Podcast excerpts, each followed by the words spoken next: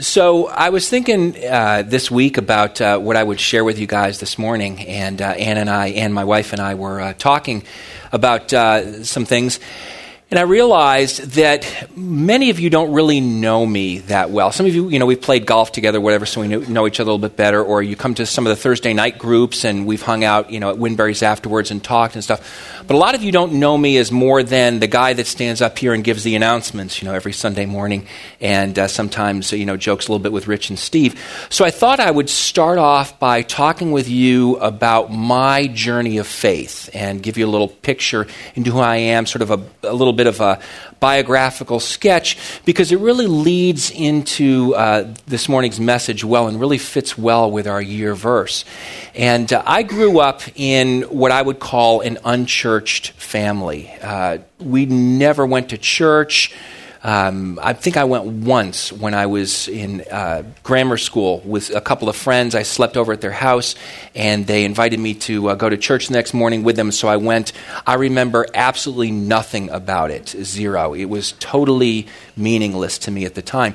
And in fact, my father was from a Lutheran background, and my mom was from a Jewish background, which was really interesting, especially in that day and age when they were married, when they were first married and the whole thing there. And so we kind of had religious détente in our family. It wasn't the Cold War. There was no animosity between them. They just agreed to have the lowest common denominator, which was nothing. We didn't go to church. We didn't go to synagogue. We celebrated Christmas and Hanukkah as secular holidays, absolutely devoid of all religious content. As far as I was concerned, Jesus Christ was a great swear word. Protestant was a toothpaste. And, I knew zero. I knew absolutely nothing. I had friends who went to church, and, for them, it was just a bunch of rules and regulations. And meaningless to them. In fact, one of the things that really kind of almost turned me off to the whole thing about God was talking to some of my friends who, when they got to a certain stage in their training, in their church training, they were considered, I don't know if the right term is adults in the eyes of the church. I think they called it confirmation in their church or whatever it is. And they were allowed to make decisions for themselves as far as their continued relationship with the church was concerned. And I remember almost every single one of them, the first decision that they made when they got to that point was, I'm not going to church anymore. And I'm thinking, oh, this makes a lot of sense. You go through all this training and all this stuff, and the first decision that all of you make is to stop going to church. Something is wrong with this picture. And so from my perspective, I had absolutely no interest in anything to do with God or anything to do with Jesus. And frankly, neither did they. And, I'm sure that things were well-meaning at their church, but for them, it wasn't working, and it didn't mean something to them. Now, I say I grew up in an unchurched home, but that doesn't mean that it was a home that had absolutely no spirituality in it. And as I look back now, I realize there was actually a fair amount of spirituality, just sort of a different kind. For example, we grew up doing transcendental meditation, and any of you who are sort of like in your 30s, 40s, 50s may have run into this whole Maharishi Mahesh Yogi kind of thing, and you have this mantra and all this. And at the time, I didn't know that it had anything to do with God or gods or anything like that. Now I have a much better understanding of it, and realize it has a lot to do actually with Hinduism and some other Eastern religions. But at the time, for me, it was just sort of this spiritual opportunity to kind of get in touch with myself and relax and that sort of thing. My father would smoke marijuana in the living room, because it was helpful. Yeah, it's true. It's helpful to him just in relaxing, this sort of thing. He would do astrology and read the I Ching, which is an ancient Chinese philosophy and this sort of thing. So there's a lot of spirituality going on in our house, and this was during the 60s and the early 70s, and I had the whole long hair thing, and my hair was as long or longer than Jimmy's, and I could play the guitar back then. Now I've cut my hair, I can't play the guitar anymore, that kind of thing, and it's well, I never could play it that well back then either, but the whole thing, and this was the kind of life that I grew up with. And one day my father was trying to find some music on the radio, some rock music. It was, the Stones or the Beatles or Pink Floyd or whatever he wanted to listen to. and he accidentally ran across a radio station where they were talking about Jesus. And to this day, the only explanation I have as to why he actually stopped to listen to this radio station, which, by the way, you know, guitars would not be played on this radio station. If they used musical instruments, it was like a pipe organ, you know, and that sort of thing. Why did he stop? I think it must have been the work of God to get him to stop and to listen to this, because he really didn't have that much interest in Jesus or God or anything like that. But he stopped to listen, and over a period of several months, he came to the point where he said, you know what? I think I ought to be a follower of Jesus. And he did. He became a follower of Jesus. And it really transformed his life. And then over the next few weeks, he started talking to me about Jesus. And, you know, I knew nothing. And at first I had no interest, but it was my father, so I listened to what he had to say. And again, after several weeks, I came to the point where I said, you know, I really believe that Jesus died on the cross for my sins, that he rose again, and I want to follow after him. I want to know him, this God who loved me this much, that he'd come and die for me. I want to know him, and I want to follow after him with my life. And so I went from being, I wouldn't even call myself, an atheist in the one sense of the word, that I disbelieved in God. I was atheist in the sense that God was irrelevant to me. I went from that stage to becoming a follower of Christ, and this was really the work of God in my life. And I started going to church on Sundays. Got involved in a Bible study for teens in my town, and learned and grew and just really became more and more of a follower of Christ. And so all this is going on, and we've kind of left my mom to the side here now, you know, the Jewish mom, okay? And for those of you, I know there are a few folks from a Jewish background here, and we've had some good times talking about, you know, Jewish American Princess and that sort of thing. If you don't know what that is, you're not Jewish, so don't worry about it. Having some good jokes and that sort of thing. So my mom, okay, Jews and Jesus don't mix. This is a problem, okay? The détente is over, and I wouldn't even call it a Cold War. It's more of a little bit, the war has gotten a little bit warm here, you know, at this point. And so mom starts praying, and she says, God, I want you to show me from the Old Testament, which is the Jewish Bible, I want you to show me that Jesus is not the Jewish Messiah. Because this is what my father started to tell her, that Jesus is the Messiah, and you've missed him. Good, you know, that didn't go over so well here. Okay. So mom starts praying, and she starts reading the Old Testament. She starts reading the Jewish Bible to try to save me and my brother from this horrible fate. She said, forget my dad, nothing's going to happen there, but at least, you know, I can save my kids. And she comes to a passage written by the prophet Jeremiah about God is going to make a new covenant with his people, a new agreement with them, and he's going to work in their hearts and change their hearts, and they're going to want to follow after him. And she says, oh my goodness, Jesus is the Messiah, because she'd been reading about Jesus too. And she comes to the point where she becomes a follower of Jesus. So in the span of about 6 months, my entire family went from absolutely unchurched, absolutely no religion whatsoever, to becoming followers of Jesus. And, you know, we, as I said before, we started growing and learning, and I went off to college, went to Princeton, you know, down the road here a little bit, and learned a ton there from some other followers of Jesus, and grew in my faith. Graduated from there, went off and did some computer work for a number of years as an engineer and as a manager. And the more that I read the Bible and the more that I learned about God and followed after Jesus, the more I realized this is what I want to be doing with my life. And I loved the engineering work, and I loved being a manager, you know, for Unisys, but I really, really was most excited about helping people to come to know God and grow in their relationship with him.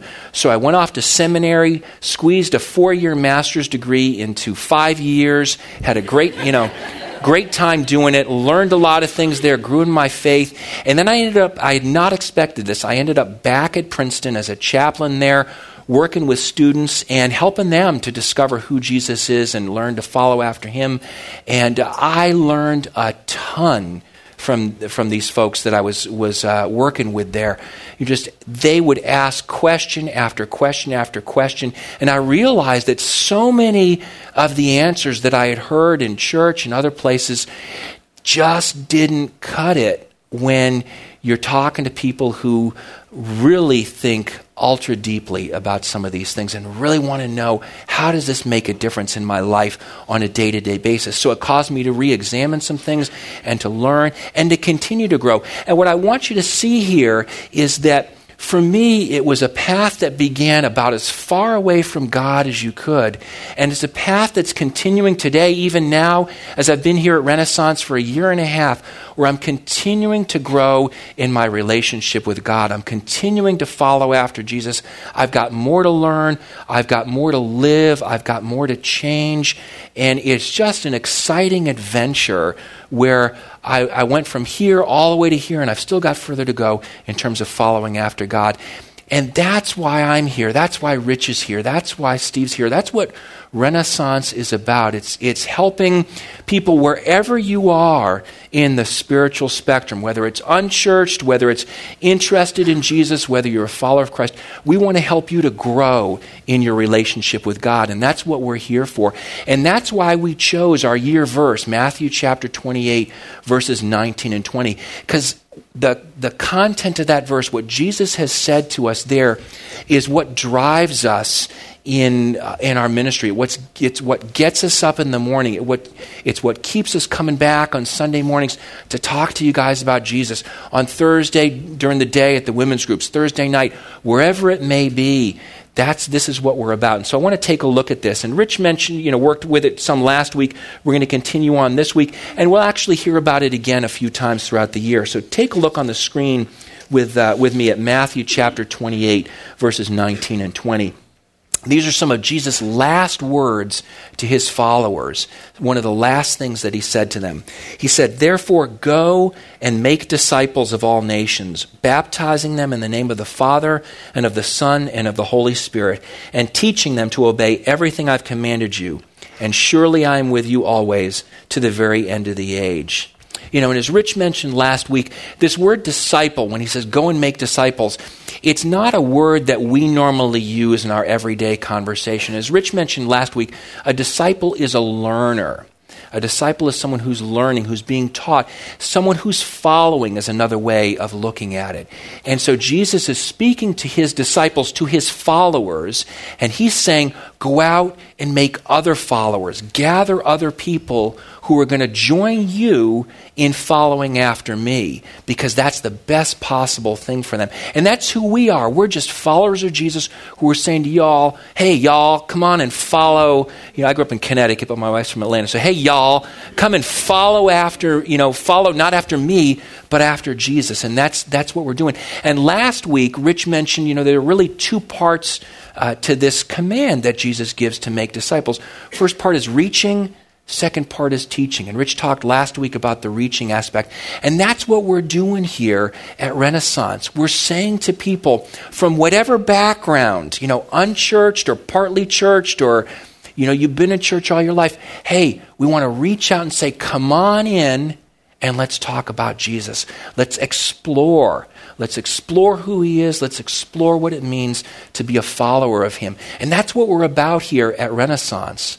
But we're also about the back half of that command, the teaching. And Jesus says in verse 20, he says, teach them to obey everything I've commanded you.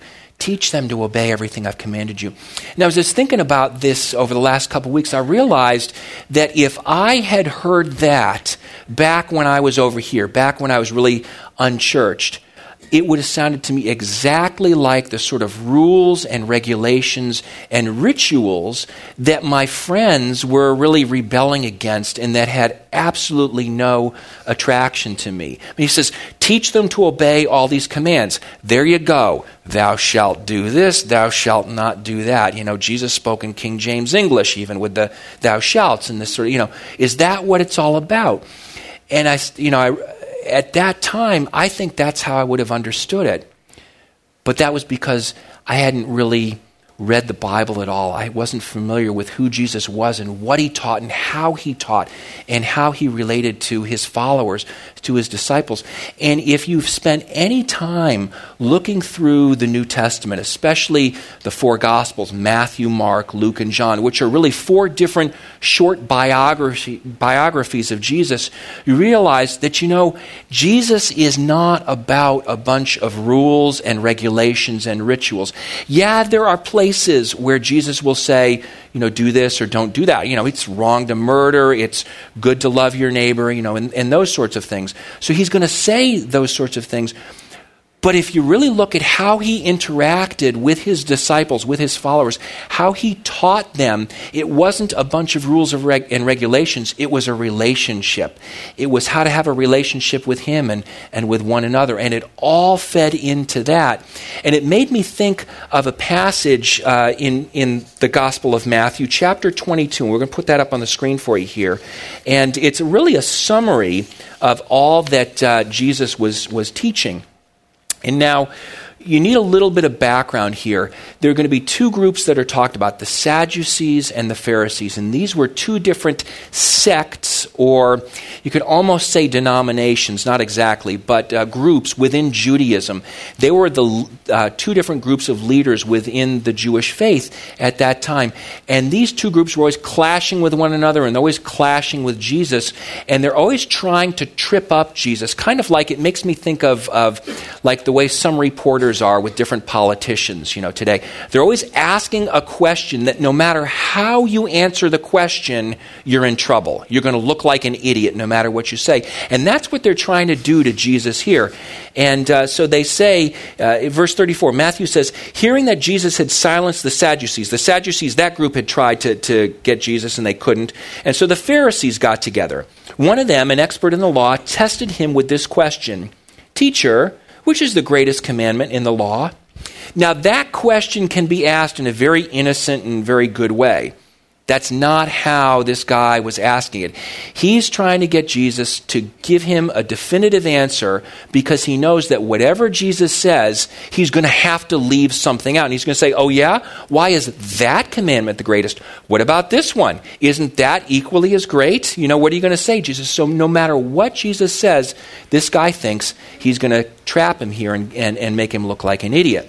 Jesus, however, replies, love the Lord your God with all your heart, with all your soul, with all your mind. This is the first and greatest commandment. And the second is like it. Love your neighbor as yourself. And then here's the key. All the law and the prophets hang on these two commandments. Love God, love your neighbor. Love God, love people. All the law and the prophets, that's referring to the Jewish Bible, to the Hebrew Scriptures, to the Old Testament. Every command in there hangs on these two. Love God, love your neighbor. Everything fits under that. Whether it's don't murder, that fits both actually with God and with man. Whether it's don't steal, whether it's worship God alone, whatever it may be, it fits under those two. And so what Jesus is doing is he is summarizing for these legalistic, ritualistic rules and regulations oriented people. He's summarizing all of the commandments in terms of two relationships. The relationship with God and the relationship with people. And it's just brilliant. And that's what Jesus is about. So when he gives us a commandment to live in a particular way, it all comes back to loving God and loving people. It all comes back to those two key relationships. And this is something that there is no way that I would have understood when I was far away from God. But as I've grown closer and closer and closer, I've realized that ultimately what God is looking for is a heart that is in tune with his and loves those around me, which is what God does. He shows us his love and he wants us to show that same love to those around us. And so we here at Renaissance want to be a resource for you guys in this way. We want to help you to grow in your relationship with God, wherever you are across what we might call the spiritual spectrum, whether you're far away from God or whether you're fairly close to Him. We want to be able to help you to grow closer and closer to Him. So think about it for a minute. Some people would be where I was maybe when I was growing up. You know, you're far away from God. God is essentially irrelevant to you. Maybe you're here this morning, and from time to time there are folks like that who come to Renaissance. Maybe you're here this morning like that. You came because a friend invited you to come, told you there was some great music, and there was going to be an interesting speaker here. He thought Rich was speaking, didn't realize I was going to be here. You know, maybe he told you about the announcements too. And if they did, I would love to meet you if they told you that the announcements were going to be great. No, but seriously, so you're sitting there and you're saying, okay, interesting. I'm just not that interested in finding out more about God.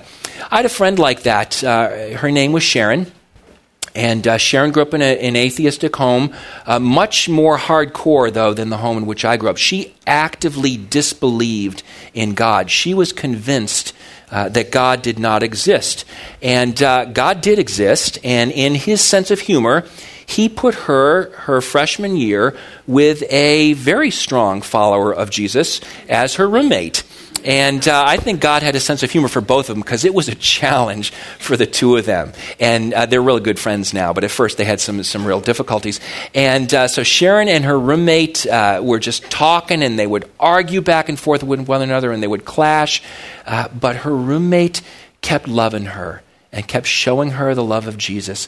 And over a period of time, Sharon, over a period of several months, and really actually over a year, came to the point where she believed, okay, God exists, but I'm not sure about this whole Jesus thing. And then she started working through that, and eventually she came to the point where she became a follower of Jesus. And she moved from there to here, and she's continuing to grow in her relationship with God. So if that's where you are, we're glad you're here. I mean, Renaissance is a great place for you to be if you're someone who is kind of pretty far from God. And my encouragement to you, the one thing I hope that you will do in 2009 is come back to Renaissance next week and the week after and the month after that, and start asking questions. There is no question that we are afraid for you to ask us. We want this to be a place where you can explore, where you can find out. As you're on your way out, take a look at the book rack down on the second floor. There's some great books there that answer some of the questions, and if you don't find something there that's helpful, talk to me, talk to Rich, Steve, friend who brought you here. We'd love to hook you up with some resources that can help you just to kind of think through some of these things as you start asking questions. We'd love for you to join us in that way. Maybe you are several steps further down the road and you believe that God exists and you have faith in God and you pray. But you're not so sure about this whole Jesus thing. Yeah, you believe that Jesus was a great teacher, and you really actually appreciated Rich's series on the Sermon on the Mount and some of the ways in which Jesus talked about how we live our lives, and you're actually trying to pattern your life that way, but you don't consider yourself to be a follower of Jesus for whatever reason, and those reasons can be as varied as the number of people there are in this room this morning. And so you're an explorer. You're exploring, trying to figure out more about who Jesus is. And there was a student who I knew, who I'll call John. And John came to Princeton his freshman year, and he was definitely exploring. He had grown up in a home where he was taught to believe in God, and he was taught about Jesus, but he was definitely not a follower of Jesus, though he was a person of fairly strong faith in God.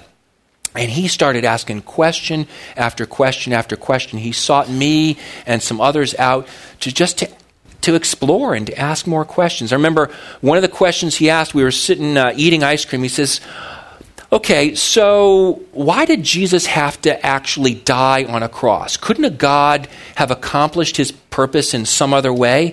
And I had to sit there and say, well, they didn't talk about that in seminary. Was there some other way of doing it? And he asked that incredibly good question. And then he said, okay, so all right, I got the whole thing about Jesus dying. What would have happened if he had just stayed in the grave and had never risen again? What would that do to the whole faith in Jesus kind of thing? And question after question after question.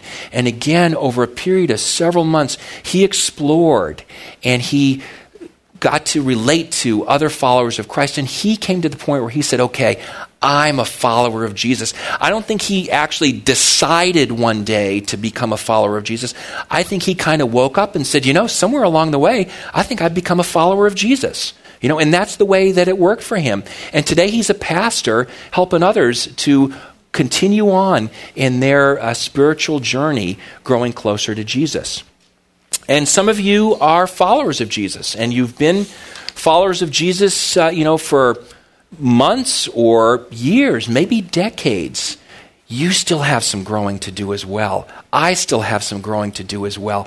And we want Renaissance to be a place where you can grow, just like the folks who are further away from God, the folks who are exploring, and the folks, those of us who are growing in Jesus need to continue to grow as followers of Jesus. We want to experience more of what it means to be a follower of Jesus Christ in the real world. And I think of a friend, Amy, who I knew. And Amy is still a good friend. She grew up in a home where she learned about Jesus, and she was really a follower of Jesus her entire life. She can't, I was asking her about this recently, she can't think of a time when she was not a follower of Jesus. And when I met her, she loved God, she loved Jesus, but she didn't really know a whole lot about him, didn't really know much about what it meant to be a follower of Jesus. And so she got involved with some folks and in a church where she was taught and where she could learn more about him, where she could learn how to read the Bible on her own, because she really didn't know how to do that, and how to get something out of it, not just have her eyes pass over the page. How to pray in a meaningful, non-ritualistic way. And as she did that, her faith in God was strengthened, and she grew closer and closer to God, and she's still continuing even to this day to grow closer to God and to follow after him and to help others to grow in their relationship with him. And so maybe you're in that stage, What I would encourage you to do is stick with us here at Renaissance. Get involved maybe in one of the Thursday groups where we do different Bible studies and different book studies. That'd be great for those of you who are exploring as well, and even those of you who are further away. We'd love to have you be involved in some of those groups. But if you're growing in your relationship with God and want to continue on, one great way to do that is to be involved in Vespers on Sunday night. It's something that we do once a month as followers of Jesus to help us to grow in our relationship with him. And as far as Renaissance overall is concerned, 2009, and this is why we chose this verse as our year verse, 2009 is a year in which we want to strengthen our ability to help you guys to grow in your relationship with God, to help people all along the spiritual spectrum to grow in their relationship with God. And I think we do a pretty good job for the folks over here who are further away from God, creating an environment where on Sunday mornings and at other times during the week, you can come and you can explore and you can hear a message that relates to you, and you can ask questions and get involved and those sorts of things. And we also do a pretty good job of helping folks who are exploring, trying to figure out, okay, I believe in God and I want to grow and I want to learn more, and maybe I want to become a follower of Jesus. I'm not quite sure about that yet. We want to strengthen the way that we help folks in these areas, and we also want to strengthen helping folks who are growing in their relationship with God. So one of the things that we're planning to start probably in February, maybe in March, it depends on when the construction on the second floor is finished so that we can open up some space in some other rooms. We want to start a discussion-oriented group during the 10:15 service where folks can come and ask questions and maybe look at the Bible together and just kind of talk through some things, some of the implications of what it means to be a follower of Christ. So wherever you are in the spiritual spectrum, that might be a helpful resource to you. We've had a number of people say to us in the last few months, they would really like the opportunity to serve at Renaissance. And this is actually folks all across the spiritual spectrum, but especially some folks who are followers of Christ who feel like this would be helpful in terms of living out their faith. They want to be able to serve more at Renaissance. So something we're trying to do is to create and to provide some opportunities for you to be involved in that. So we'll be telling you more about that as time goes on. We've got some other ideas that we're talking and praying through. We'll be mentioning those throughout the year. What I want to say to you, and what I think Rich and Steve, as we were talking about this in preparation, want to say to you is, we want you, wherever you are in the spiritual spectrum, wherever you are in your journey towards Jesus, we want to be a resource with you. We want you to join us in that journey, and we want to partner with you in helping you to explore and to experience what it means to be a follower of Christ. And we'd love for you to partner with us in helping others to explore and experience what it means to be a follower of Christ. So we're excited wherever you are in your spiritual journey. We're excited to have you with us here. We'd love for you to keep coming out. We'd love for you to participate and to grow. And my prayer for all of us, wherever we are along that spectrum, is that 2009 would be a year where we'd look back in December and say, I'm closer to God now than when 2009 began in January. I've grown closer to God. And that would be my prayer for all of us, that we would grow as followers of Jesus. Let me pray for us. Father, I thank you that you've given us the privilege to follow after your Son, that you've given us the privilege through him to know you and to have a relationship with you.